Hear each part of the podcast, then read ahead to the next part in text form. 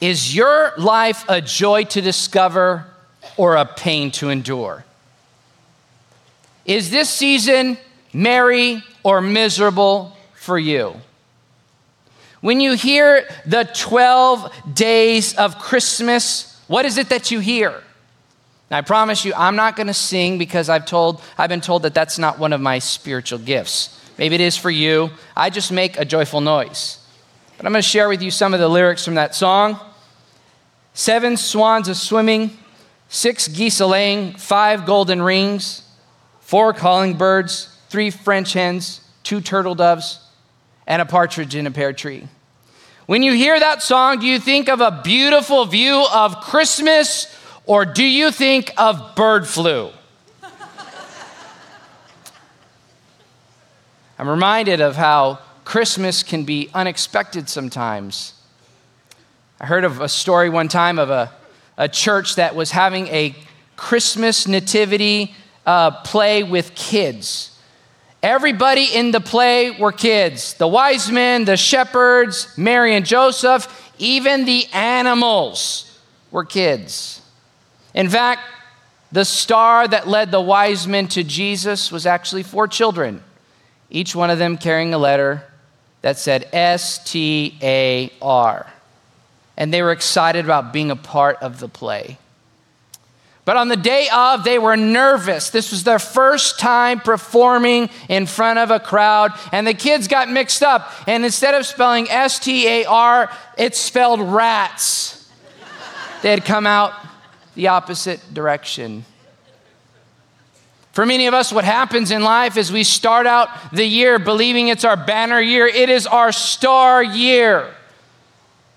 But sometimes we get to the end of the year and we feel like it's a rat year. I wonder, I wonder if sometimes we're frustrated in life and God wants to do something in our heart.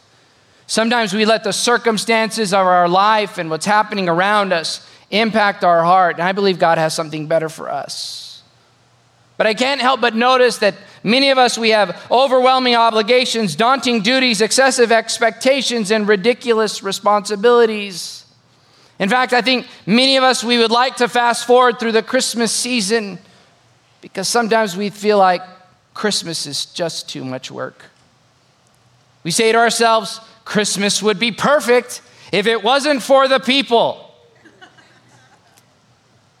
Have you ever walked into Christmas or maybe into a holiday moment with your family and wish you had a can of humbug repellent? that you could spray all over people and suddenly they would go from being grouchy to being happy.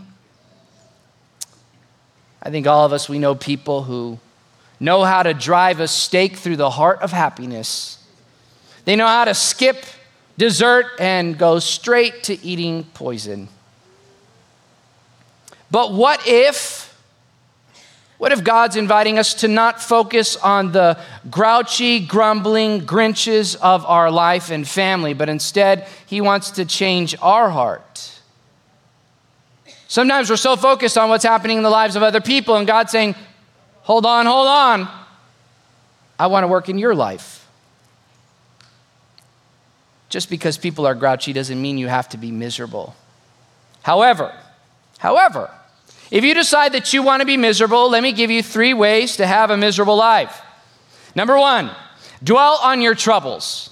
Focus on the problems of life. Eat a steady, de- uh, steady diet of news and social media. Make that what you consume each and every day. I guarantee you that if you eat that diet, you'll be filled with stress, frustration, anxiety, and insomnia. Here's the second way to have a miserable life be critical of everything. Be critical and complain about everything and everyone. When you go to the grocery store and there's that new checker at HEB, she's 16 years old. She is this is her first job, this is her first day on the job, complain about it. Be willing to complain about the price of gas and groceries and even the price of smiling at that unhappy coworker that you have. And if you find that you don't have an unhappy coworker, you may be the unhappy coworker. be willing, be willing to complain about the fact that your seat warmers in your brand new car don't go hot enough. First world problems. Here's a third way to have a miserable life embrace grievances. Make grievances your pet piranha. Let it gnaw on you. Let it make your life miserable. Embrace grievances. I guarantee if you make grievances your pet, it'll eventually destroy you. It'll eat you from the inside out. You see, Jesus didn't come to live and die and rise again for us to live a terrible, no good, awful year. In fact, He came to give us life and life abundant. He came to give us more. In fact, I believe this season, Jesus wants to unwrap and unveil for us the gift of joy. Not on and off joy, not sometimes joy, not situational joy, but joy all the time, joy unspeakable. In fact, God not only wants to bring joy to the world, God wants to bring joy to your world. That's the title of my message today Joy to Your World. Never in all of history have we needed joy more than ever. We need the joy of God in our life, and God wants to bring joy to your world this Christmas. And with that in mind, I want to invite you to join me in Luke chapter 2. And while you're turning there, let me tell you where we're at in the Christmas story. We're going to look at verses 10 and 11 and 15 and 16. And while you're turning there, I just invite you to open your heart and let God speak to you through this passage. In this story, what's happening is uh, Jesus has already been born. Mary and Joseph are ecstatic as new parents. And God sends an angel to announce to shepherds that Jesus has been born. And instead of being excited, these shepherds are terrified. Have you ever noticed that? They're terrified. I wonder for a moment that maybe the reason they're terrified is because they're used to having bad news. Maybe they're used to the miserable drudgery of life. But what if God wants to bring good news to you? I invite you to join me in, in Luke chapter 2, verse 10 and following. It says this But the angel said to them, Do not be afraid. I bring you good news that will cause great joy. Say, great joy Great joy for all the people. Today in the town of David, a Savior has been born to you. He is the Messiah, the Lord. After the angels praised God and celebrated, we step into verse 15. It says this When the angels had left them and gone into heaven, the shepherds said to one another, Let's go to Bethlehem and see this thing that, it, that has happened, which the Lord has told us about. So they hurried off and found Mary and Joseph and the baby who was lying in the manger. Today, God wants to bring joy to our heart. He wants to bring joy to us. If you study the passage closely, what you'll notice is that the word used for great in the original language is the word mega. And it's just as you sound, uh, just as it sounds. It's the same way we use the word mega. It means strong, it means many, it means powerful. And what God was telling the shepherds then was this is that God wants to bring mega joy to you. He's also saying that to us. God wants to bring je- mega joy to you. God wants to bring mega joy to you. But oftentimes we expect the mega moments to be the moments when God brings mega joy to us. But what if God wants to bring mega joy in the micro, mundane, everyday moments of life? I think sometimes we're so busy looking for the mega joy in the mega moments that we forget that God wants to bring mega joy in the mundane, everyday moments of life. God wants us to collect joy every day in our hearts. Today, I want to share with you two ways that joy can come to your world. The first one is this enjoy life, it's a gift. Enjoy life, it's a gift. I believe that God created us to enjoy life. I think many of us, we struggle with enjoying life because we're too focused and stuck in the past or too focused on the future. We are regretting our past and we're worried about the future that we fail to realize that we're in the moment right now. Today will only happen once. Be present. Parents, be present for your kids this holiday season. Don't get so distracted by everything that's happening around. Be present. Enjoy life. Enjoy every moment. Don't miss the sights and sounds, the tastes and the textures and the colors and all of the experiences of Christmas. Enjoy life. God created us to enjoy life. In fact, today I want to share with you two ways to enjoy life. The first one is this don't compare. Don't compare. Comparison is the quickest way to kill something great. Don't compare your social media following. Don't compare your car or your house or even your great good looks with someone else. Someone once said that comparison is the thief of joy because it takes your eyes off of what is in your life and it reveals to you what you think is missing in your life. So, what do you do? Instead of comparing, the second way to enjoy life is, is to be grateful. Be grateful. Gratitude guards the heart. Researchers have found that you can't grumble and be grateful at the same time. You can't be angry and curious at the same time. And oh, by the way, when you are curious instead of angry, you're actually 30% smarter. When you happen to be in a good mind frame, you're actually smarter. So be grateful. Be grateful for what you have. And don't grumble about what you don't. In, for, in fact, the first problem in humanity is found in Genesis chapter 3. Adam and Eve were in the garden, the most perfect environment. But the enemy came along and he highlighted what they didn't have. The first problem in humanity was this the perception of lack instead of the reality of abundance. And I wonder if many of us, we struggle with that. We're so focused on what we don't have that we stop appreciating what we do have. The quickest way to lose someone that you love or lose the things you love is by not appreciating what's right in front of you. We need to learn to be grateful, and it's a choice. We need to decide that we're going to be grateful this season. So, if you have a family that loves you, a couple good friends, food on your table, and a roof over your head, you're actually more wealthy than you think. You have much more than so many others. But not only did God create us to enjoy life, He also wants us to find joy. We can find joy.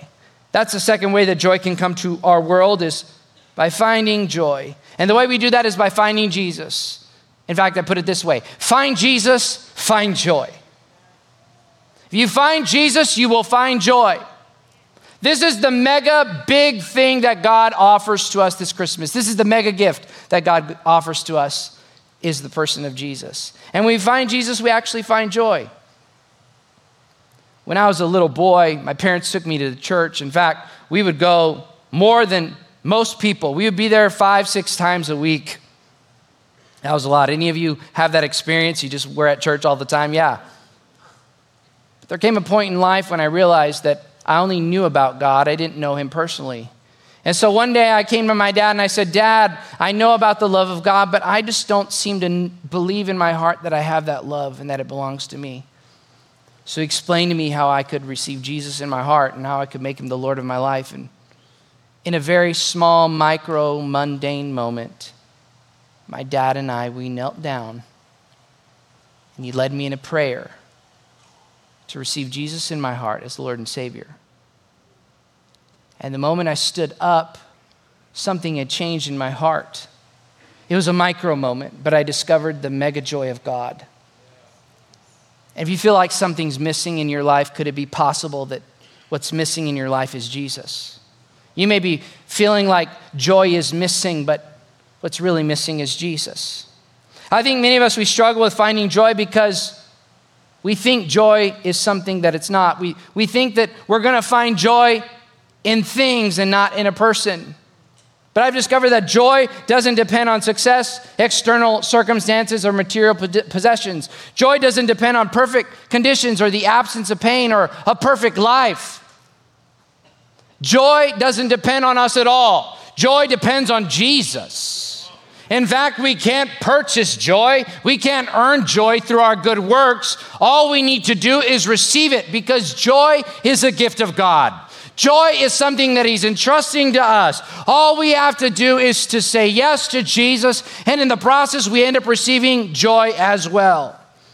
I think many of us, we struggle with finding joy is because we're actually looking for happiness instead of joy. But happiness and joy are not the same thing.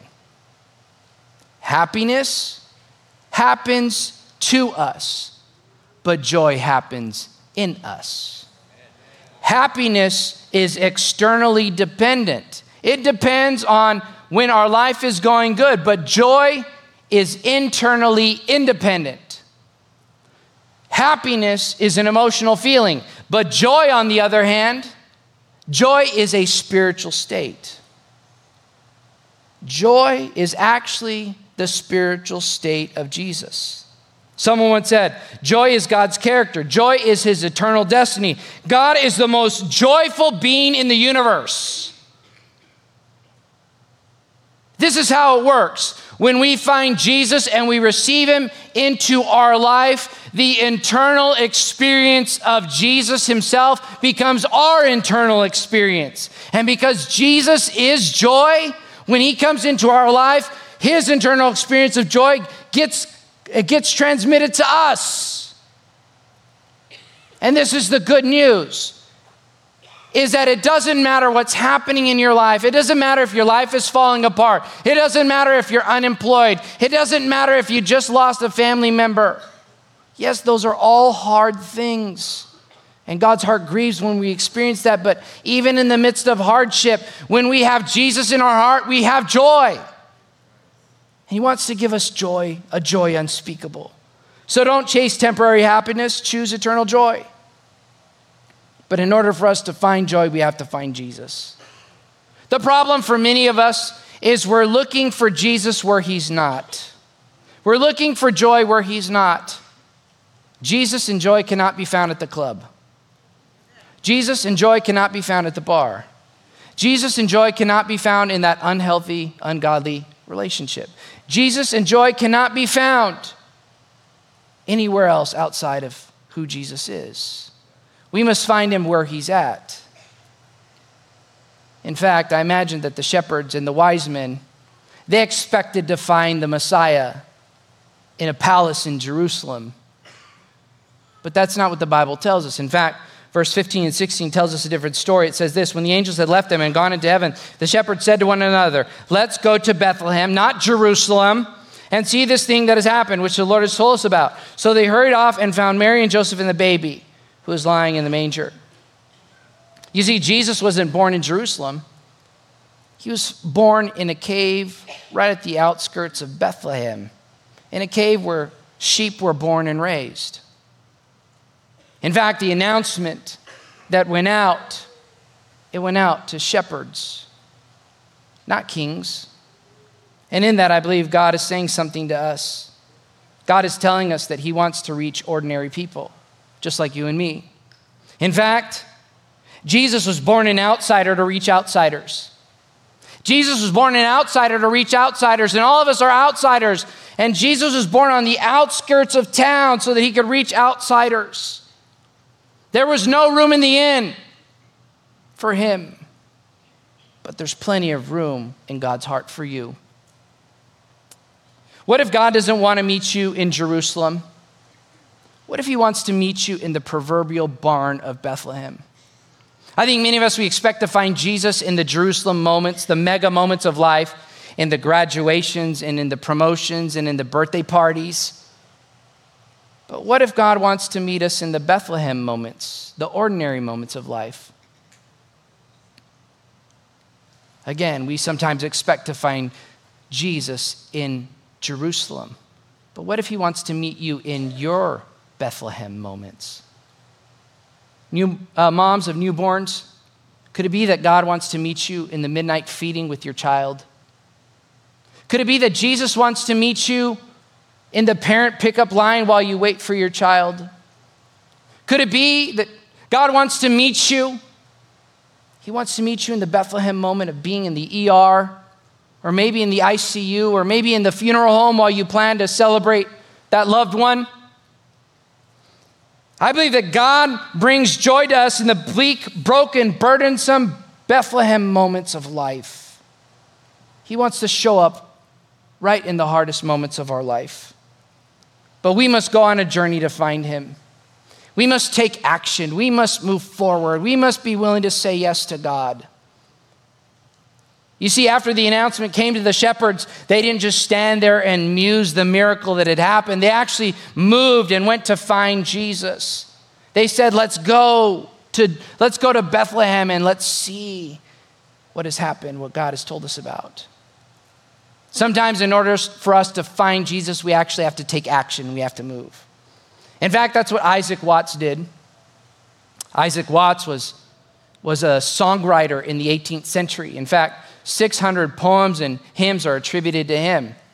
And when he was a young man, he came up to his dad and he was frustrated because the church music in his church was boring and uninspired and monotonous. There wasn't any love, there wasn't any emotion, there wasn't any celebration. It was just flat. And he began to complain to his dad. And his dad said to him, Son, God has given you a talent. I challenge you to write something better. So, after a couple of weeks, he came across Psalm 98, verse 4, and it inspired him. It gripped his heart. And this is what Psalm 98, verse 4 says Make a joyful noise unto the Lord, all the earth. Make a loud noise and rejoice and sing praise. Psalm 98, verse 4 ended up being the inspiration for a Christmas carol that all of us know called Joy to the World.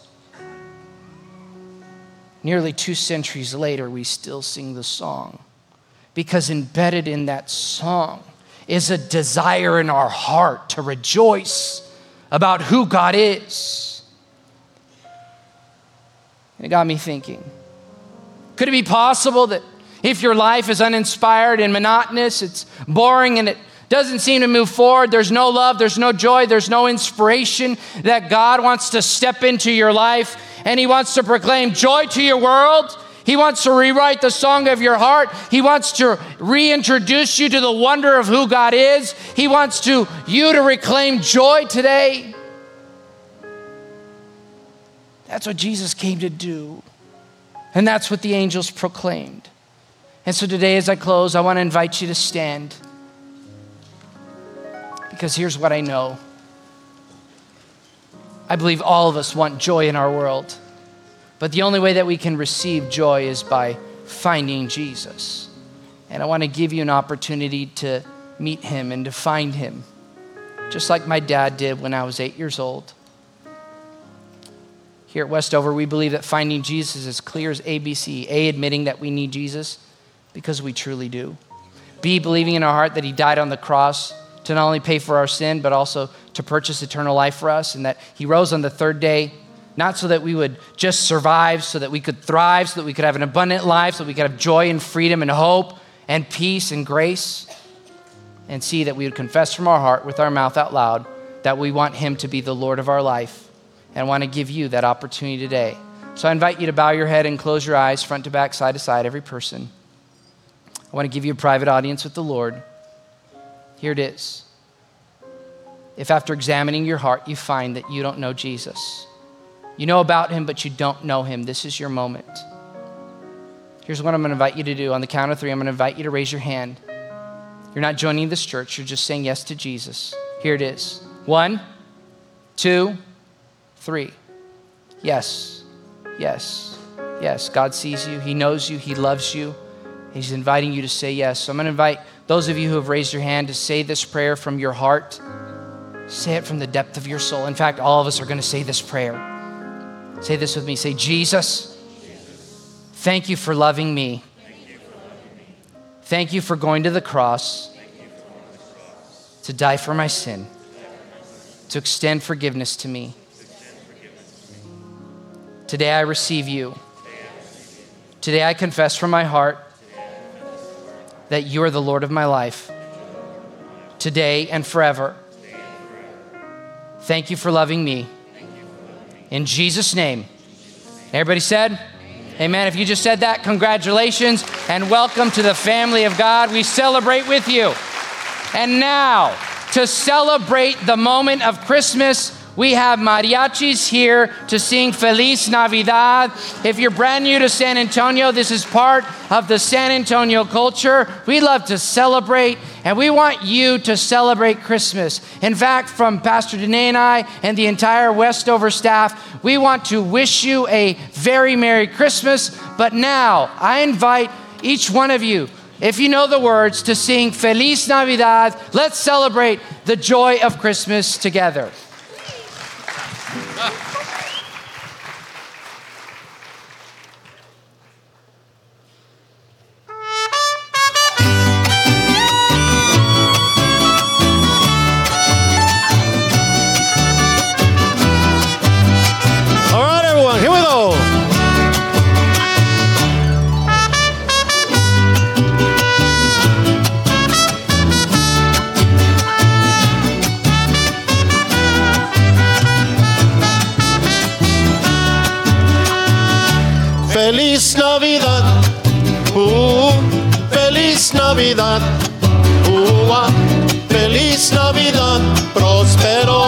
Año y felicidad. All right, everyone up there, come on, here we go. Feliz Navidad, uh, feliz Navidad, uh, feliz Navidad, próspero año y felicidad. All right, here we go. I wanna wish you a Merry Christmas.